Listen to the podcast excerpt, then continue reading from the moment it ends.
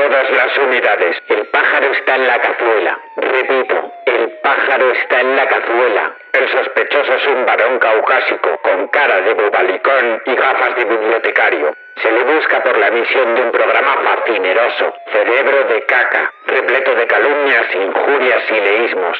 Si es necesario, disparen a matar.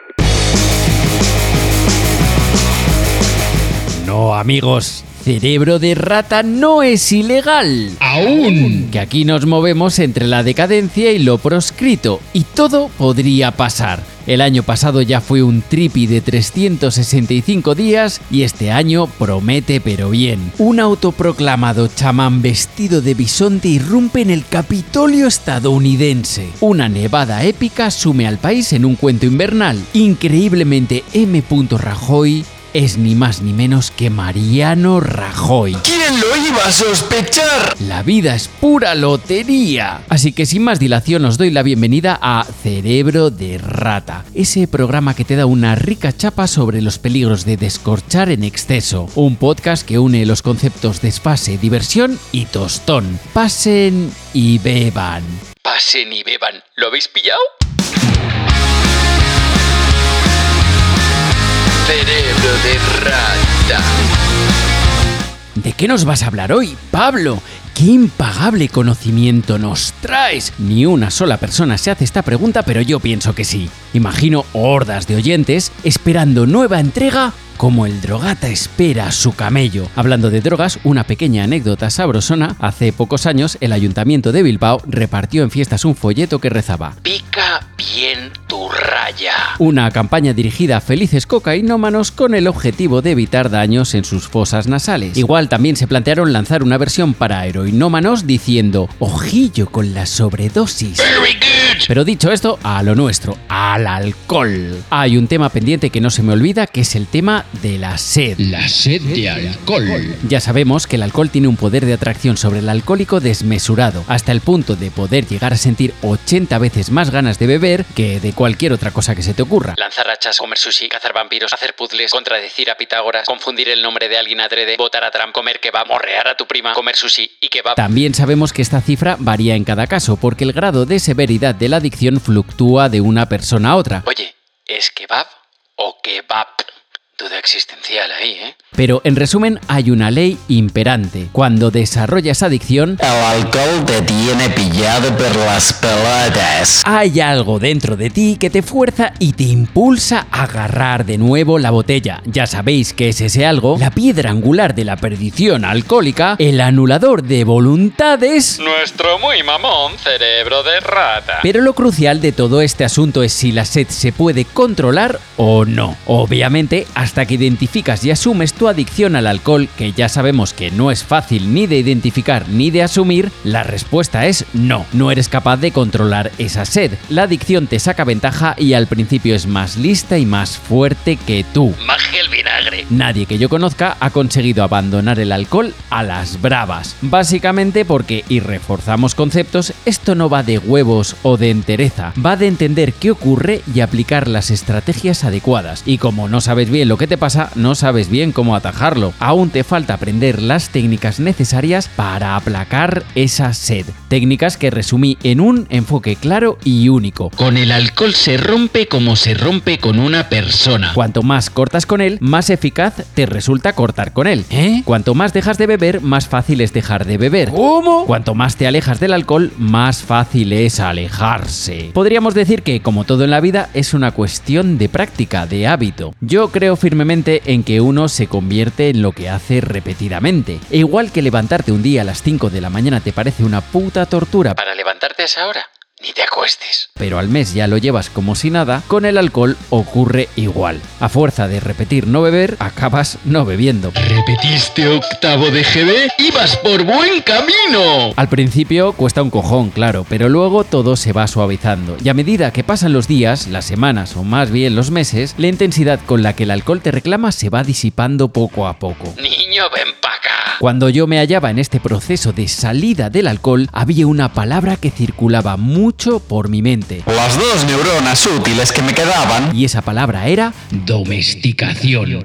el alcohol había sido salvaje conmigo y ahora tenía que domesticarlo, someterlo a mi control y evitar que se descontrolase. Rápidamente entendí también que para quitarte algo de la cabeza, lo óptimo es quitártelo también de tu campo de visión, quitártelo de en medio. Llama a los sicarios. Para olvidar algo hay que dejar de tener ese algo delante. Y cuando te construyes una rutina donde el alcohol no está incluido, más fácil es encontrar equilibrios y sentirse en calma. Aquí el reto es precisamente conseguir montarse ese jodido universo, porque Y aquí la trampa de las trampas. vivimos en una ratonera alcohólica.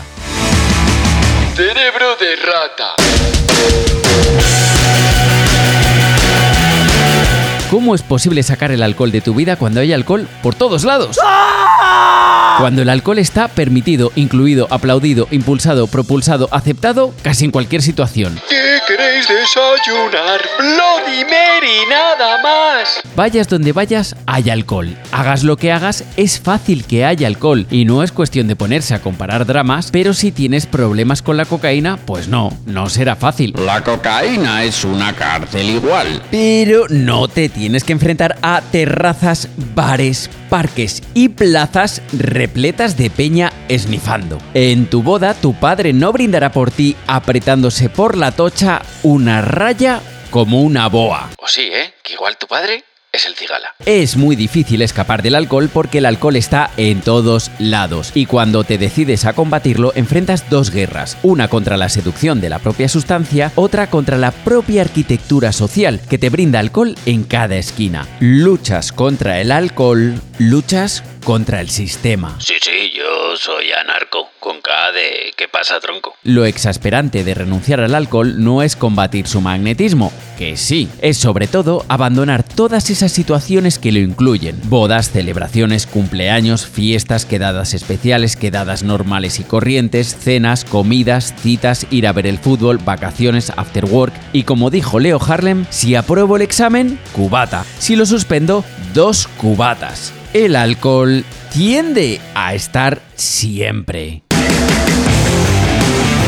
Cerebro de rata. Y sabiendo que la vida no puede ser negación, que no puedes vivir en el no permanente, que un no hoy es un sí mañana, lo que hice fue diseñar una estrategia y meter todas mis fichas ahí. La estrategia es sencilla. El alcohol está en casi todos lados. Correcto. pero no en todos. Así que busqué donde no hay alcohol. La propuesta habitual en estos casos es algo tipo Alcohólicos Anónimos, que son grupos creados a propósito para excluir al alcohol, lugares a los que puedes acudir sin riesgo de encontrarte con el enemigo. ¡Refugio abstemio! Son grupos de mucha ayuda y que resultan muy efectivos, pero yo siempre he sido un poquito más extremo. Así que en vez de entrar en Alcohólicos Anónimos, entré en un box de CrossFit. No, no, no, no, no, no, no, no, no. Otro puto flipado del CrossFit más. Me pareció el lugar perfecto. Un box es un sitio cerrado, con gente que no bebe y levanta cosas pesadas mientras grita, sufre y suda. Maravilloso. Yo sentía que tenía un ejército de demonios internos a los que vencer, no se me ocurría mejor manera de aniquilarlos que levantando ruedas de tractor. Eso sí, además de mi dañado estómago, hígado, cerebro por el exceso de alcohol, yo pesaba 110 kilos de grasa flácida. Bola de sebo. Se me caía una moneda al suelo y por no agacharme la daba por perdida. Imaginad el primer día de entrenamiento, imaginad las agujetas. Por suerte llevaba 25 años entrenando resacas horribles. Estaba muy acostumbrado Al sufrimiento del día después. Sí, me metí en el box y no salí de ahí durante dos años. Sentadillas, abdominales, flexiones pasaron a ser lo prioritario de mi vida. Cada vez que estaba en el box era una vez que no estaba en el bar. Cada burpee que hacía era un lingotazo que no me apretaba. Yo me había pasado los últimos tiempos pataleando en una cárcel invisible que cada vez se hacía más pequeña. Aquí, cada vez que levantaba una mancuerna o saltaba un cajón, sentía que era libre. Sudaba, corría y trepaba hacia mi libertad. Alerta de flipado, alerta de flipado. En menos de un año perdí casi 40 kilos y me salieron venitas por todos lados. Empecé a entrenar a las 7 de la mañana porque era más retador aún. Creía que cuanto más me esforzaba y más podía dentro del box, más podía fuera de él. ¿Será verdad?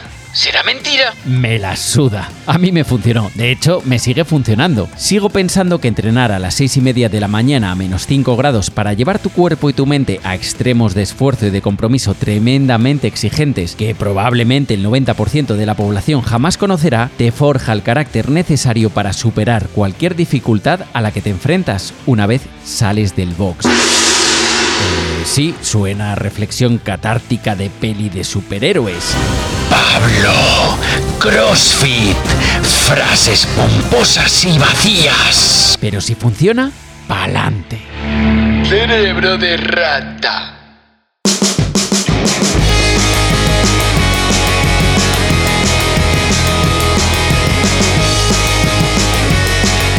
La estrategia funcionó y me hizo entender algo. Al igual que en las rupturas amorosas, aquí también aplica lo de... ¡Un clavo saca otro clavo!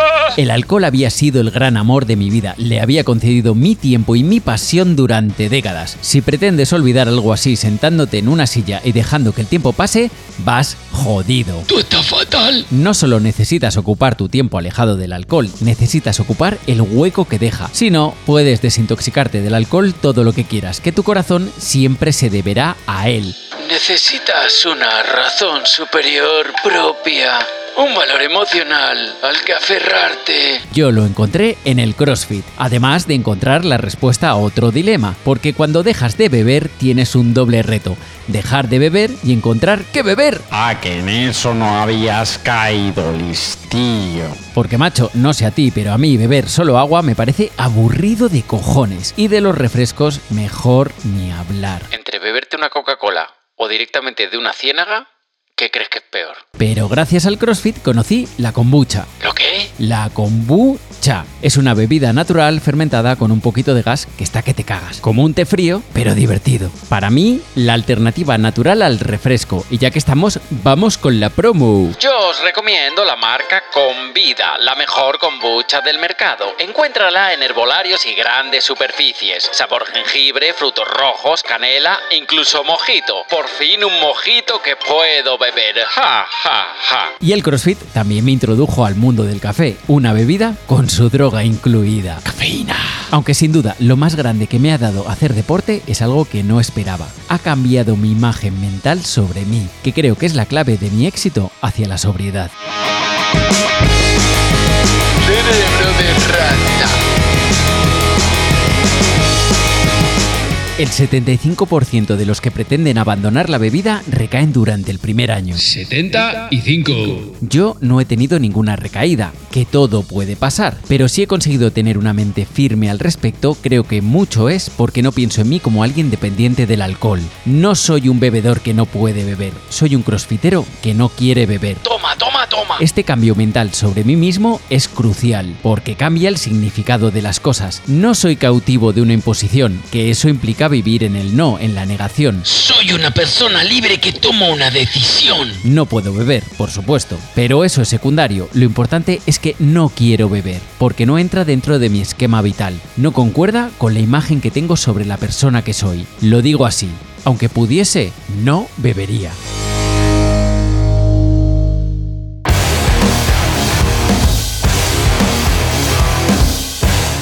¿Quiere decir todo esto que tienes que hacer CrossFit? Para nada, señora. Quizá para ti todo empieza con el yoga o la meditación, o lo tuyo es crear un santuario de tortugas, batir el récord Guinness de ponerse pinzas en la cara, confeccionar el chiste más gracioso de la historia. Perdón, ¿tienen libros contra el cansancio?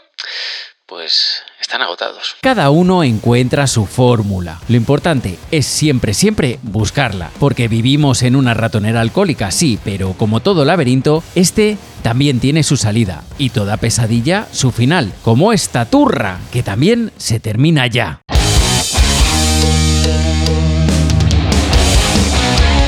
Gracias, gracias, gracias por llegar hasta aquí, mi gente. Ya podéis iros a poneros hasta las trancas de todo. Yo os hablo muy pronto aquí en Cerebro de Rata.